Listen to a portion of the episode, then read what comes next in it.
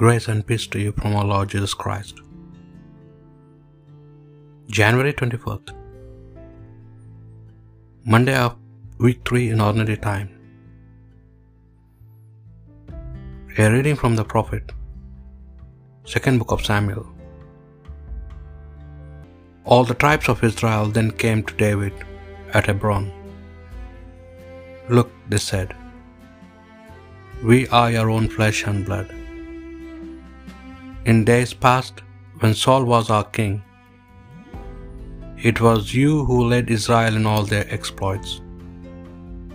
And the Lord said to you, You are the man who shall be shepherd of my people Israel. You shall be the leader of Israel. So all the elders of Israel came to the king at Hebron. And King David made a pact with them at Hebron in the presence of the Lord. And they anointed David king of Israel. David was thirty years old when he became king, and reigned for forty years. He reigned in Hebron over Judah for seven years and six months. Then he reigned in Jerusalem over all Israel and Judah for thirty three years. David his men marched on Jerusalem against the Jebusites living there. They said to David, You will not get in here. The blind and the lame will hold of you. That is to say, David will never get in here. But David captured the fortress of Zion, that is, the citadel of David. David grew greater and greater, and the Lord, the God of hosts, was with him. The word of the Lord. My truth and my love shall be with him. Of all you spoke in a vision, to your friends the prophets you said, I have set the crown on a warrior. I have exalted one chosen from the people. My truth and my love shall be with him. I have found David my servant, and with the holy oil anointed him. My hand shall always be with him, and my arm shall make him strong. My truth, my love shall be with him.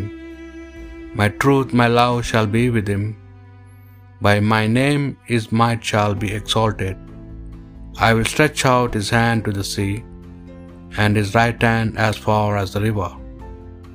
My truth and my love shall be with him. A reading from the Holy Gospel according to St. Mark.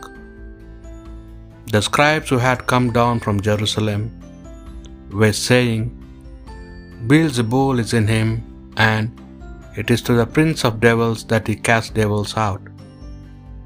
So he called them to him and spoke to them in parables.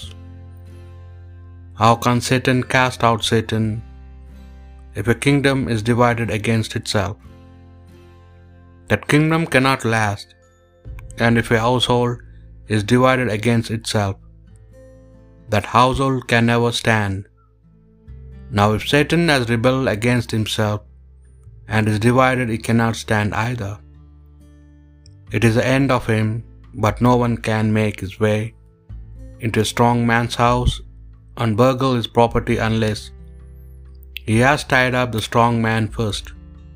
Only then can he burgle his house. I tell you solemnly, all men's sins will be forgiven, and all their blasphemies. But let anyone blaspheme against the Holy Spirit, and he will never have forgiveness.